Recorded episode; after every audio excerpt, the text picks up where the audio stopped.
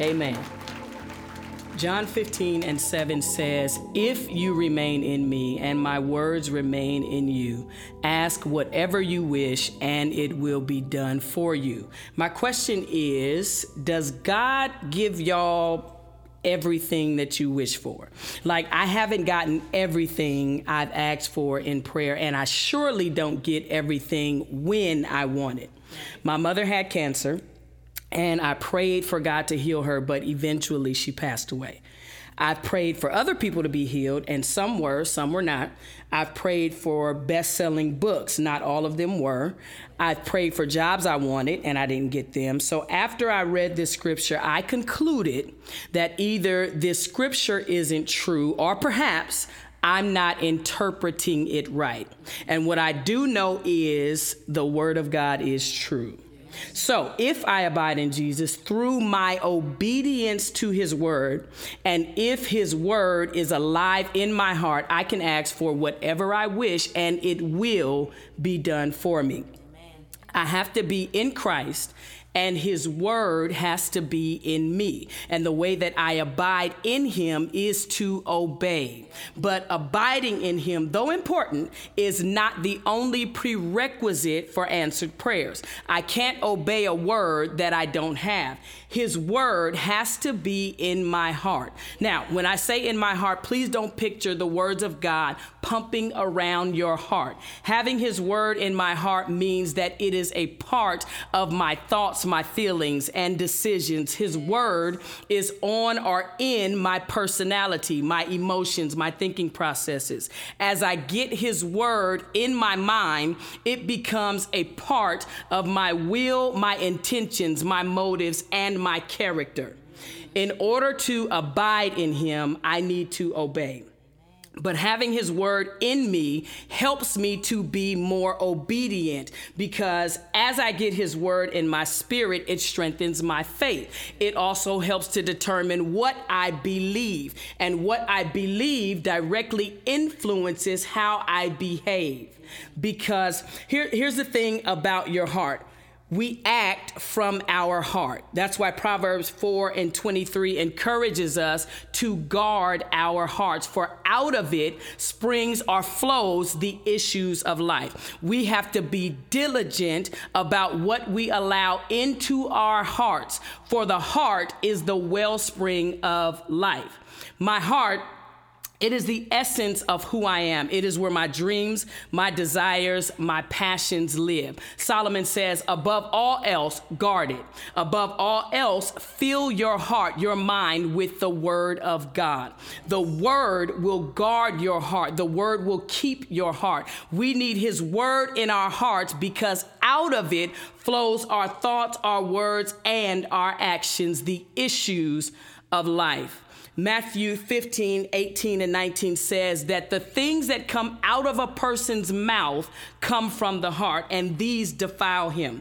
Out of the heart comes evil thoughts. The heart is like a fountain. What you put in it comes out of it. If you put the life giving word in it, that's what you'll get out of it. What my life looks like is impacted by what I put in my heart. I can tell if the word of God is in you by looking at your life, how you talk, what you do, how you behave, how you respond to trials and tribulations, to difficulties, to loss, to pain, to disappointment, to disagreement, and to frustration. So I have to get his word in my heart and obey it, and I will experience his fruitfulness. So I went back to look at Mark 4 the parable of the sower. And I realized that the parable wasn't just about hearing and receiving the word, it was also about how we hear the word, the condition of the heart of the person who hears it, and what happens when or after we hear the word. The condition of the soil, the heart, the condition of our lives, the condition of our mind all determine our potential for growth. So, not only do I have to get the word in my heart, but my heart also has to be in the right condition if I'm going to bear fruit. So, in this passage, we see four types of soil upon which the sower sows seeds. There's the soil on the wayside, the stony ground, the soil with thorns, and the good ground. The soil on the wayside has been trampled and hardened due to foot traffic, trampled by life, trampled by pain, hardened by the difficulties of life. And the seed cannot penetrate the soil. And so the soil, the life, the mind, the heart is unresponsive to the word. The soil doesn't change because the word can't get in it. This is the person who hears the word, they hear it, but they don't understand it. Everybody wants to get a word from God, but everybody doesn't want to get understanding. But the Bible says that in all thy getting, get understanding. And the reason why the word isn't bearing any fruit and your life is unchanged is because you didn't do anything with the word to increase your understanding of it. So when I don't get understanding, understanding, when I don't work the word, the word just sits there, and the enemy comes immediately and snatches it away. The stony ground. It's uh, shallow soil that is resting on a shelf of rocks. It has a thin layer of soil, but it's mainly stones. So when the seed is sown, it may grow, but the problem is that it can't take root. So the fruit, the change is temporary because there's only soil on the top. And so you only see and experience the fruit for a short while. And the minute the sun comes up and there begins to be some heat in the kitchen, the heat scorches the seed and it withers away. The soil on the top appears to be good, but it's superficial. This is the person who is eager to receive the word, to hear Christ's message, and they receive it with joy.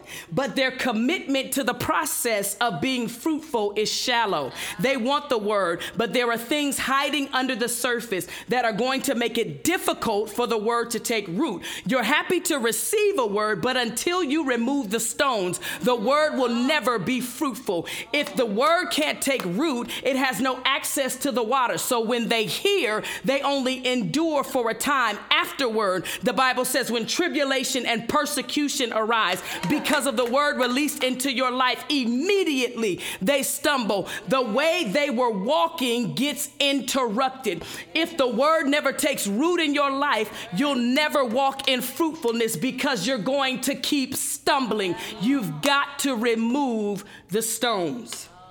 The thorn infested ground is the ground that receives seed and bears fruit. But the Bible says that thorns spring up and choke the word, they choke the fruit.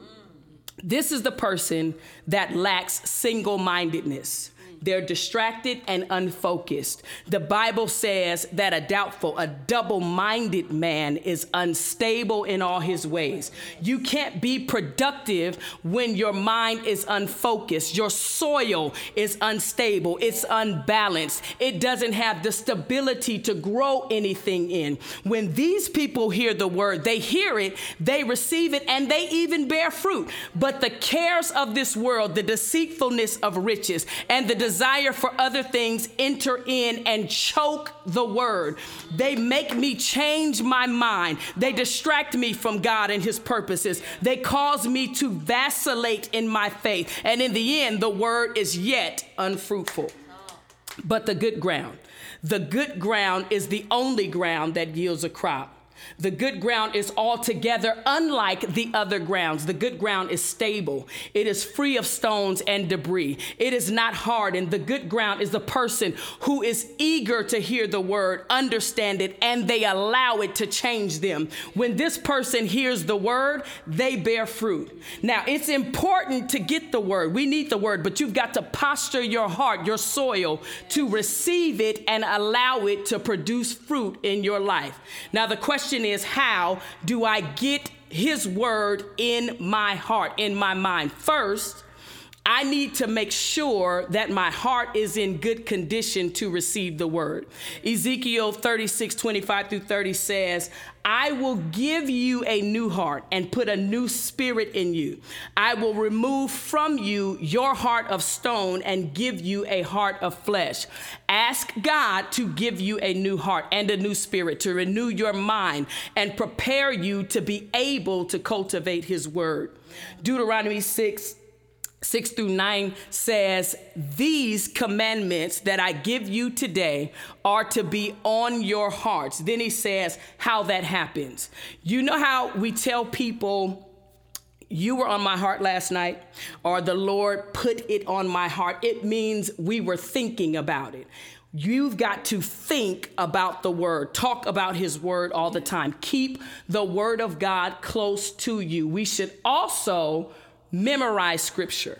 Store up his words in your heart. Psalms 119 and 11 says, Your word have I hidden in my heart that I might not sin against you. Hide his word. Be a hoarder of the word of God. I have to keep his word on reserve so that when I need it, I already have it in me. The last thing is to meditate on his word. In Psalms 1, verses 1 through 3, the writer says, My delight is in the word and I meditate on it day and night. And when I do, the Bible says, I will be like a fruitful tree, firmly planted and fed by streams of water. I will yield fruit in my season. My leaf will not wither. And in whatever I do, I will prosper.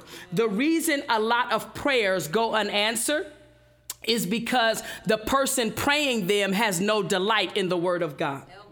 Those who delight in the word of God are those who are good ground. How does the word of God abide in me? I delight in his word. I ask the Lord to prepare my heart to receive it. I meditate on his word. I memorize his word. I get understanding of his word. And then watch this I receive whatever I ask. Why? Because when his heart, when his word is in our hearts, what comes out of our mouths in prayer comes from a heart that that is filled with His Word. If His Word is in my heart and I act according to His Word, not my flesh, not my own desires, then He blesses me according to His Word in me. His Word is His will for our lives. And let me be clear His Word is not always my want.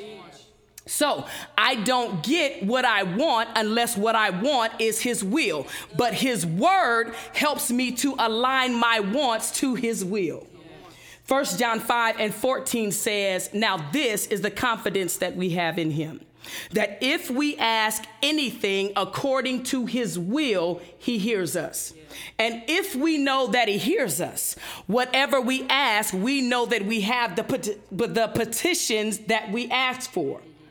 If we are going to grow in our relationship with God, if we're going to love others and grow as followers of Jesus Christ, we have to delight in his word.